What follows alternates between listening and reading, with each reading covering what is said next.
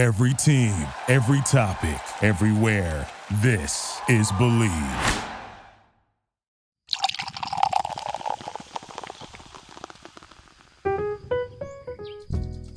Greetings to all of you planeswalkers and spellcasters throughout the multiverse. It is wonderful to see you have joined us here for another episode of Draft and Draft. My name is Corey, and today, walking alongside me, and I mean that in the actual literal way, is my bear friend Borak. Borak, say hi to everybody. I know, Borak, it's a little unconventional, but I think that in these times it's good for us to stay healthy, stay in shape, and sometimes that means going out there and taking a walk amongst the world. Perhaps you're right, Borak. This is a thinly veiled attempt to get out and lose a few calories, but I think that it is going to be an exciting time because so much new is coming down the pipeline from WotC for Magic and for Arena in particular. But before we get to the news updates and the excitement and hype that is sure to come from this episode, a few bits of housekeeping and upkeeping. First off, this podcast is brought to you by the Bleav Podcast Network. Check them out wherever you download your podcast. That's Spotify, that's Stitcher, Apple Podcasts, and of course, their website, bleav.com, for great content, great show in the world of pop culture, sports, and more.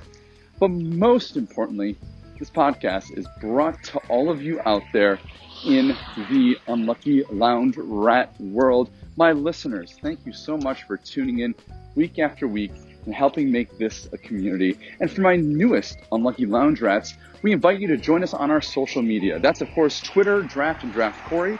You can find my Instagram, Corey Damone Enriquez. And of course, if you've been enjoying these episodes, think about joining in on our Patreon. Help us keep the lights on. You can find it on Patreon under Draft and Draft, an MTG podcast. Well, our housekeeping is done. The Sorcerer's Broom is put back into the Conjurer's Closet. And my lucky lounge rats, if you're hearing the sounds of cars passing by, leaves swaying in the breeze, and maybe even the chirp chirp of a bird in the distance, that's because this podcast is going to be a super visceral one. I am actually out and about taking a walk with my bear tending friend Borak, and we're going to be chatting just about some of the most exciting things that are coming out in Borak. The world itself has started to unravel. The multiverse is abuzz with news. Borak, what? Ew! What are you? No, not over there. Come on, we're supposed to be walking. Hey, I am not picking that up. You gotta take care of that yourself. I swear, folks, sometimes it's like taking care of a rambunctious puppy dog.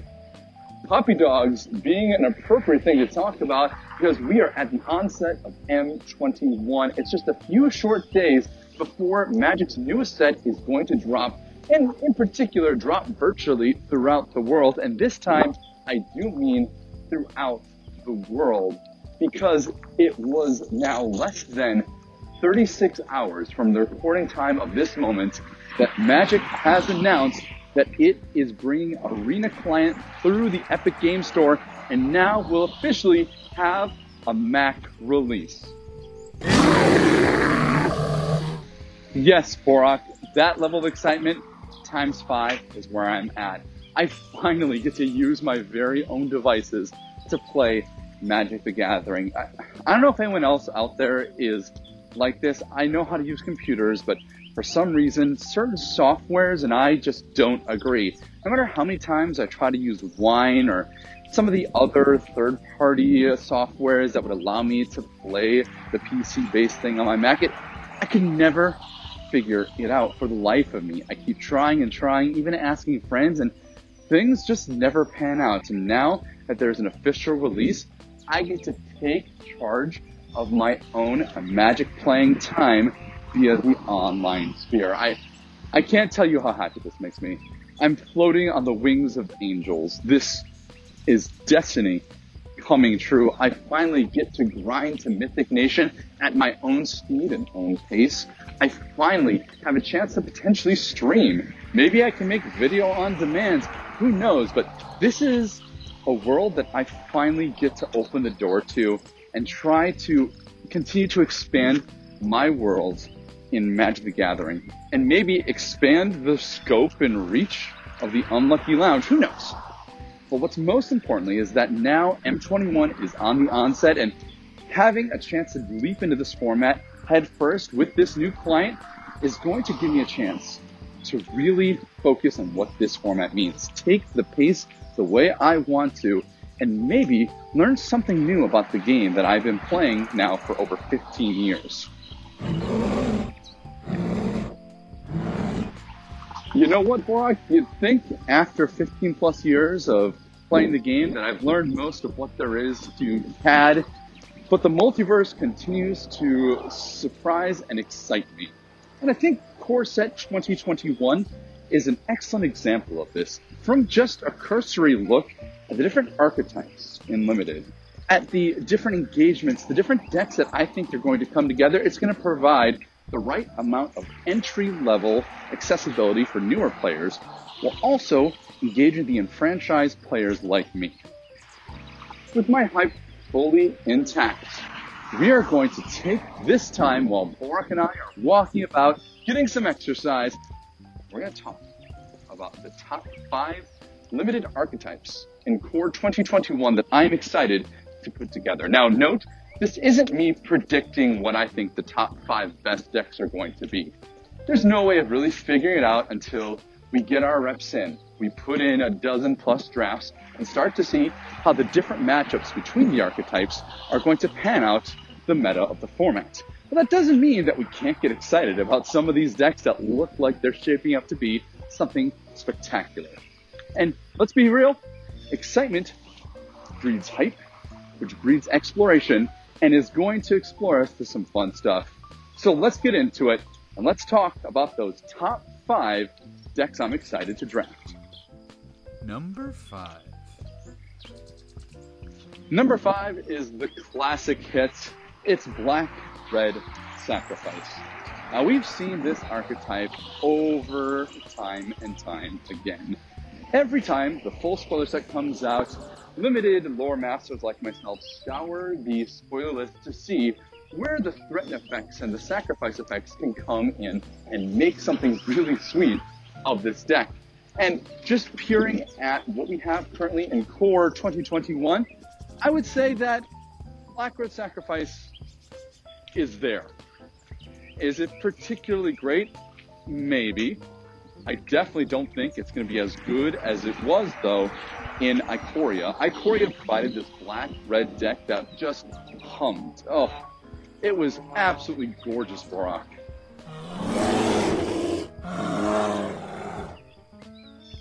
You're absolutely right, Borak. It was, in fact, a pseudo bear that made this deck represent why it was so great.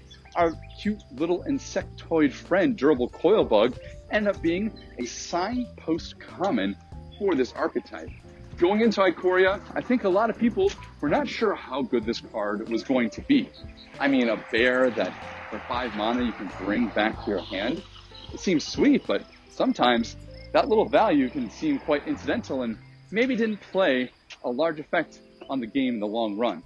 Now, aside from the cycling aggro craziness that was out there, Durable Coilbug was a great role player and ended up having just the right amount of value to push you through and get you to the late game and then find alternative ways to get that sacrifice equity that was in the deck. So you weren't just dependent on the threatened sacrifice effect that a lot of black red decks in past formats tended to lean on. So what about Core 2021? What makes this archetype look good in the core set? Well, we've got a threaten effect but it's at uncommon. However, it does give you two mana back to use for your sacrifice equity, say like the Witch's Cauldron, the black artifact that sacrifices a creature to draw you a card. But the thing is, you're not getting your swing equity like you would with a regular threat and effect. Okay, so let's check mark away and kind of earmark the take your opponent's creature and sacrifice it for value because I don't know if that's really going to be one of the main focuses of this archetype in Core 2021. What about a card like Durable Coilbug, a reoccurring creature that provides extra equity for all the sacrifice outlets that you have? Well, there is one. We talked about it in our last episode. Silversmote Ghoul. It's a 3-1 for 3 that comes back to the battlefield when you gain 3 life, and you can sacrifice him to draw a card. Now this card is self-contained. It can do its thing all by itself with a little bit of aid from life gain. But the thing is, it's an uncommon card. And it's not just the black-red deck that's going to be looking to play it, it's also the life game build. We're not going to see this card as much as we did Durable Coilbug, so whooping that extra incentive value is not necessarily going to be there. So what is it about this deck that makes me put it on the list? There's a couple cards, I think, that are really highlighting the strength of getting that extra creature value. The first off is Malefic Scythe. This equipment looks like a stone cold build around. For two mana, comes into play with a soul counter. When you equip the creature for one mana, it gets plus one plus one for each soul counter on it. And then, when the equipped creature dies, you put an additional soul counter onto it. So every time a creature with Malefic Scythe dies, it makes that scythe get bigger and bigger. And historically, equipment, when they're in such a powerful place like this card looks like it is, it takes over the game. It warps it. It makes all of your creatures that you get into massive, massive role players. You can't really underestimate that role playing when you have a recurable effect like Malefic Scythe. And if unanswered, it makes every single creature card or token you draw completely untenable.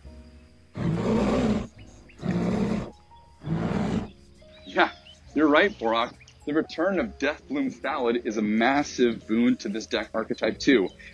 For my listeners out there, this was a major, major common hit from Dominaria. It's a 3-2 for 3 mana that when it dies, you make a 1-1 green sapling creature token. Don't sleep on this card. It's two bodies in one.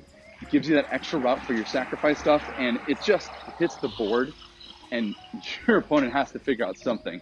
Granted, in this set, we do have Dragonfire back in the game, which means it can exile a card like that without you making the 2 for 1 value. But just because Fortune Dragonfire is there doesn't mean that I'm not going to look at this card as though it isn't one of the best things coming out of the common slots in Core 2021.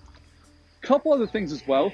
Great narrative from the gentleman at Limited Resources, Liliana Stewart. They had a wonderful talk about this in their common and uncommon review that makes me think this card is going to be a larger role player than what it just looks like on its surface.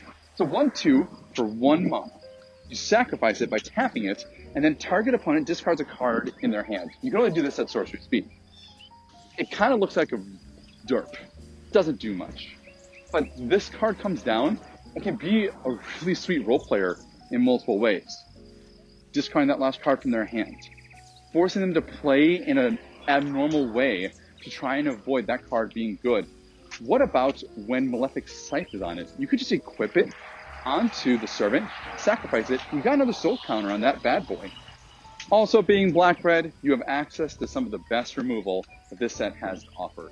That includes Scorching Dragonfire. It includes Grasp of Darkness.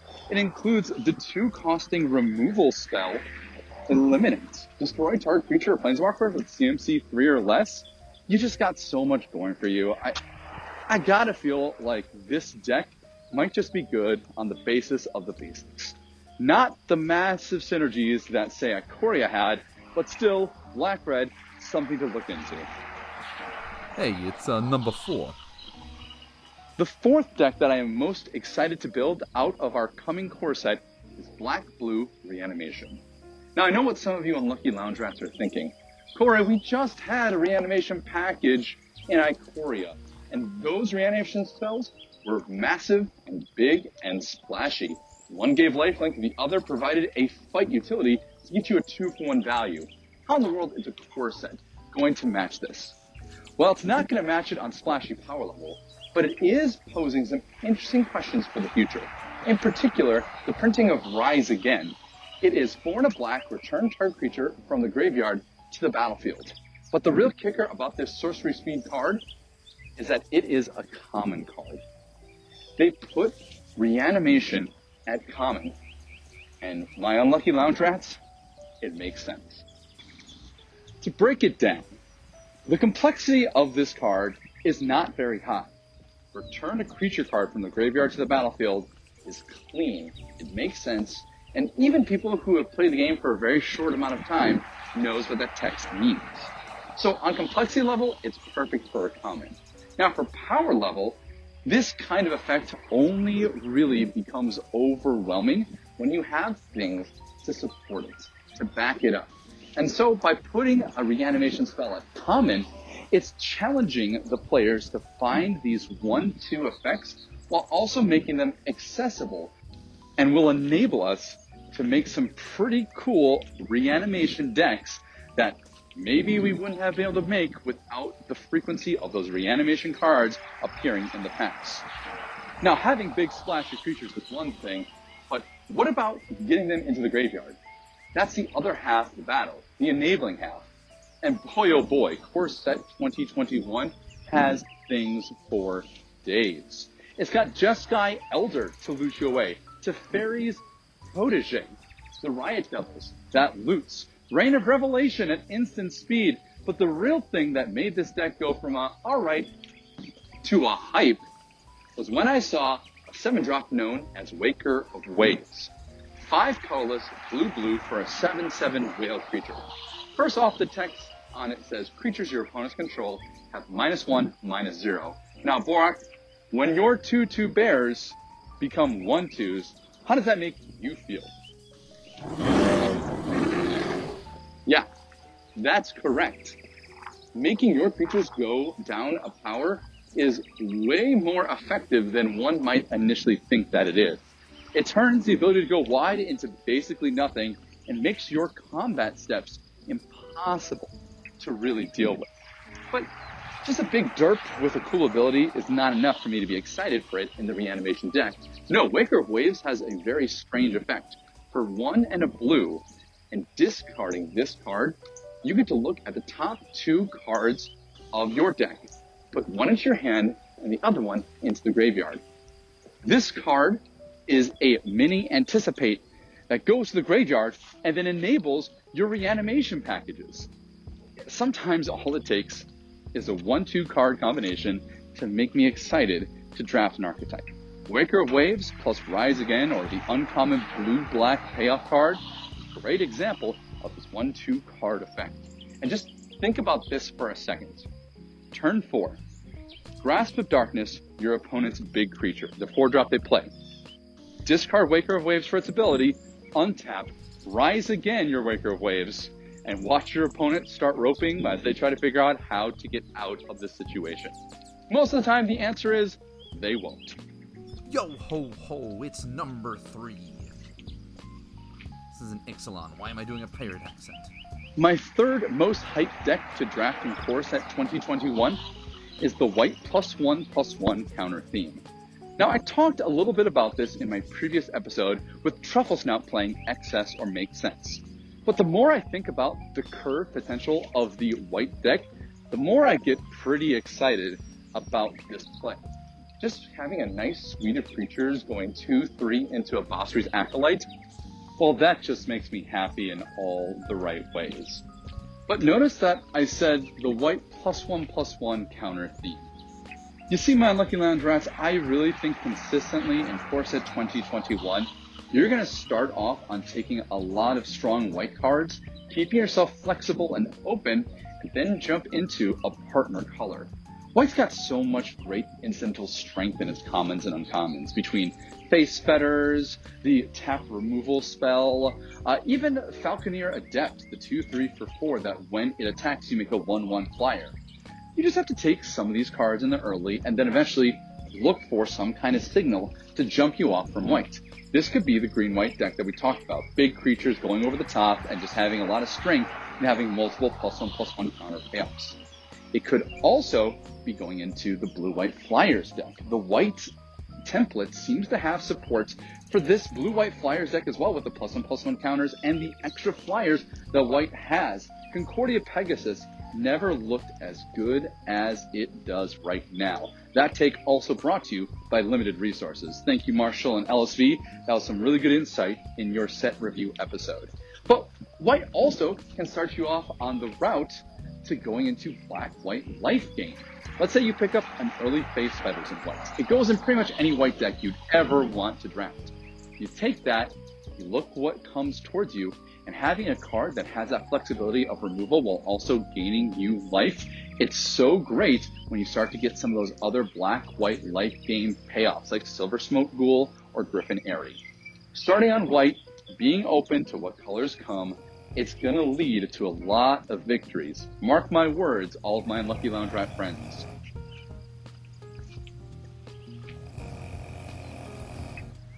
Well, my Unlucky Lounge Rats, it looks like Borak needs a hot second for a tiny bear hibernation, which means it's a good time to take a break. And when we come back, we're going to talk about my two decks that I am most excited to draft in Core 2021. Stick around.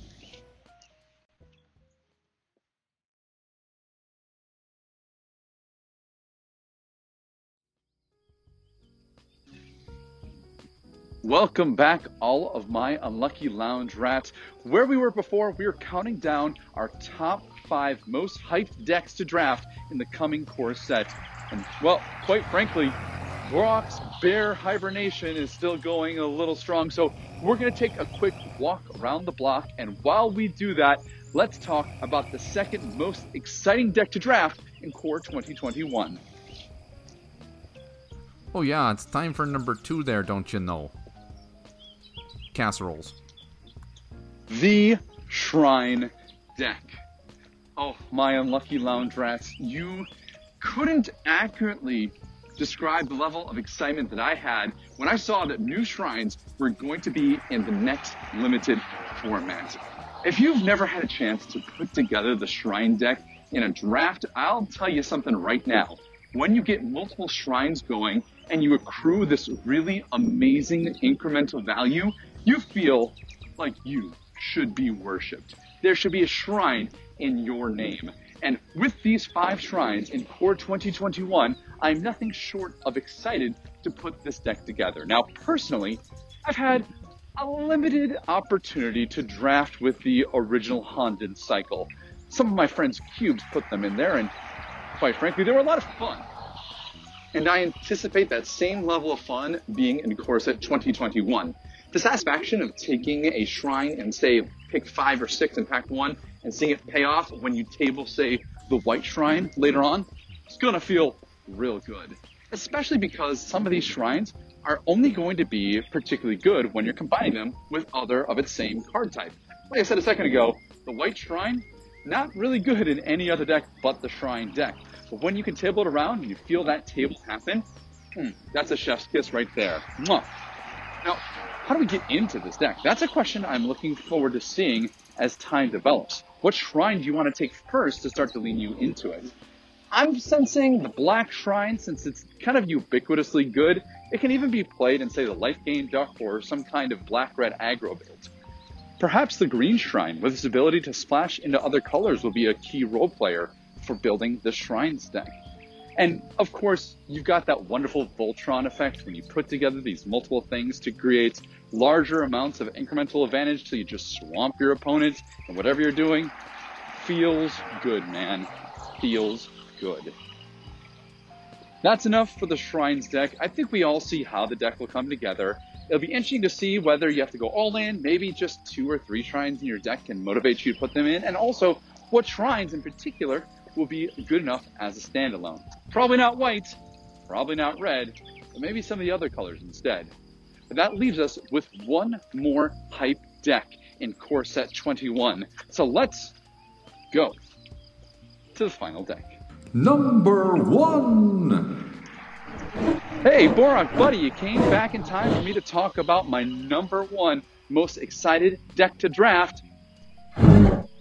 Mono blue card draw. Wait, Borak, where are you going? Wait, Borak! I guess if it's not aggro, you just can't interest that bear. Yes, my lucky lounge rats, it might be kind of boring, but I think blue is going to be a color to behold in Core Set 2021. The card draw in this color is flush. There is so much random looting, card advantage that it's going to come together in this really amazing synergistic package that's going to just end up winning the game off of playing on your opponent's end step. Now, the reason why I'm very excited to put this deck together is that potential to just draw, go. I know sometimes a bit monotonous, but there's something about drafting a set that has, like, say, frantic inventory. The draw card, and then you draw an additional card for each copy of frantic inventory in your deck. I saw this card and I got excited. Not just because I love accumulated knowledge, even though it was a bit egregious, but I love the fact that it has this same mechanic that has now shown up a few times in the last year. That is certain names of cards. This is not to talk about what is perhaps my favorite card from Ikoria, Whisper Squad, but the fact that these cards refer to themselves and give this extra dimension, making certain cards powerful and edging people away from them without multiples, thus giving more credence to this plan, is a real satisfying way to start taking cards in a draft format. I remember going all the way back to Conspiracy, seeing the small card pool be supplemented with the strength of some of those conspiracies, having the named cards get additional advantage based on your conspiracy picks. And when we had cards like Whisper Squad and Ikoria gaining more advantage off of these little extra things, it went from just what looks like a 1-1 to a real role player. And I think Frantic Inventory is going to have that exact same play. And think about casting Rewind, countering your opponent's spell, and then casting like a Frantic Inventory to keep your engine going. That is magic perfection, friends. Maybe not perfection, but real satisfaction. Now, on top of all of this is a card that I think is going to be what might be one of the strongest uncommons in the set. Teferi's Tutelage. It's the Psychic Corrosion that at its base already spots you a 2 mil. This card says whenever you draw a card, target opponent mills the top two cards of their library. But when it enters the battlefield, you get to loot. So, in a set that already has so much card draw, so much random looting. And even if you say pair it with a color like green Borak, he's too far away. But you're pairing together blue green, a color combination that already has so much card draw payoff, and green for some reason just has a ton of extra incidental card draw. This is shaping up to look like a deck that can both hang in the early game and hang in the long game. So even if we're not just blue, we're splashing into other colors, this is going to be some real gas, friends. I know I use the word gas a lot, but I think blue card draw is going to actually be kerosene. That's right, folks. Blue card draw is my kerosene pick of the week. There's no way that kerosene is going to catch on, is it? Whew. Well, my unlucky lounge rats, we have talked about a lot in a very small amount of time me and Borak have definitely walked around the block a number of times, and hey, I think we're lean, mean, and ready to be a drafting machine. Core Set 2021 just around the corner with the release of the Mac OS through the Epic Games Store. Hype is my middle name in this one moment of time. Now, before we go, call to arm to my lucky lounge rats out there. I want you to tell me how was this walk and talk type episode? Is it something that's fun? You can hear the sounds of the actual world around you. Kind of inspired by me just listening to podcasts as I'm taking my walk, but let's actually create a podcast on the go. I love the fun, energetic feel of looking over the spoiler list while I'm walking down the road, and hey, maybe putting some words to it was satisfying for all y'all out there. Or is this just a thinly veiled attempt to try and capture the same magic as Mark Rosewater's drive to work? Well, we can't drive, but you know, instead, we can take a walk. Now, before we go, once more, I just want to take a second to say Black Lives Matter, trans lives matter, everyone's lives matter. We live in a world that we are creating the change we can see real social change. So let us continue to think people forward, love and support the people and communities that are out there, and create a safe environment, no matter who you are, no matter what your background is, and we can all live together in harmony with a sense of equality and justice for all. Whew. Well, Borak, it's been a walk, but now we've made it back to the Unlucky Lounge, and I don't know about you, buddy, but I think it's time for us to have an untapped step. You took the words right out of my mouth. Well, my lucky lounge rats have a great pre-release weekend, be it at your local game store or online sheltering in place. We hope you go out there and make some magical moments. My name is Corey, joined alongside Borak. And thanks for listening to another episode of Draft and Draft. We'll see you around the multiverse.